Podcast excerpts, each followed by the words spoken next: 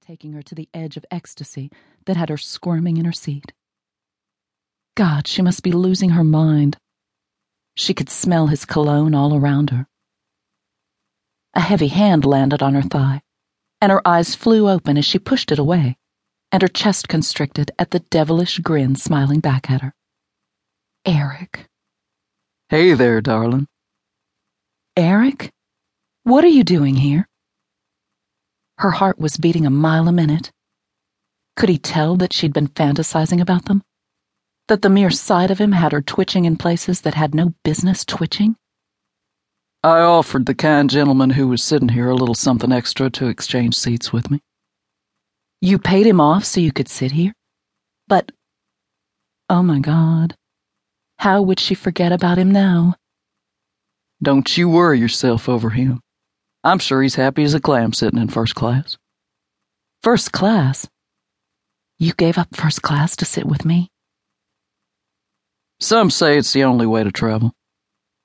His eyes rolled over her, lingering on her mouth before dropping to her breasts, making her body go ten types of crazy. I think they've got it all wrong. I've got the best seat on the plane. Her mind was spinning. You're going to Denver? Weston, actually, but Denver's the closest airport. Weston? No way. That's where she was going. Yes, I've got business there. Where are you headed? Weston. Her stomach dipped, but her engine was revving again with the possibilities of what this could mean. No, no, no. She needed to nip these thoughts in the bud. No good could come from a guy who'd banged her in an airport bathroom. Vacation, work, or family? He asked. She shook her head, unable to clear her thoughts enough to answer. She didn't want to talk about her plans. She needed him to know exactly where she stood. The sooner he returned to first class and sent the smelly guy back to his rightful seat, the sooner she could forget what she'd done.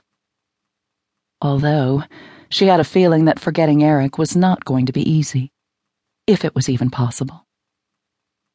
Eric, I'm not sure what you're thinking, but. She lowered her voice to a whisper. I'm not looking for another hookup. I shouldn't have done what we did. I'm really not that person anymore. Anymore? He arched a brow and lowered his voice. We can visit that later.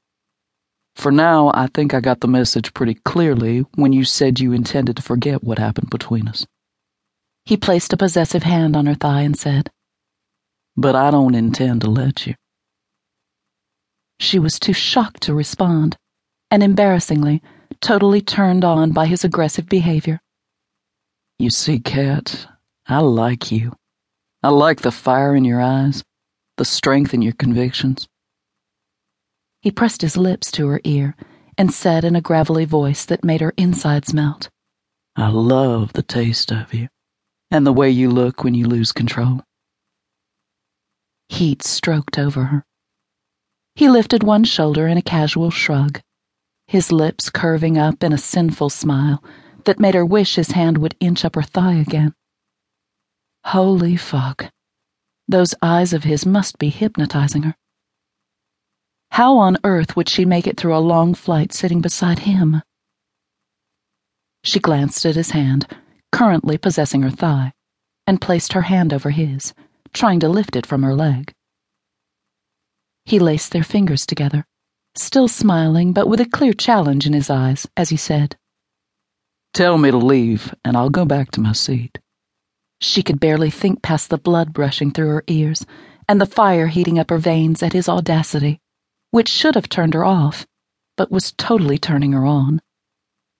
He was controlling, but thoughtfully so, giving her an easy out with every step, allowing her to be in control of her decisions. Sort of. Was there a woman alive who could resist his charms? She didn't even know his last name, and she found herself relaxing her hand as he turned his so they were palm to palm and laced their fingers again. What's your last name? she asked. James. Eric James. You?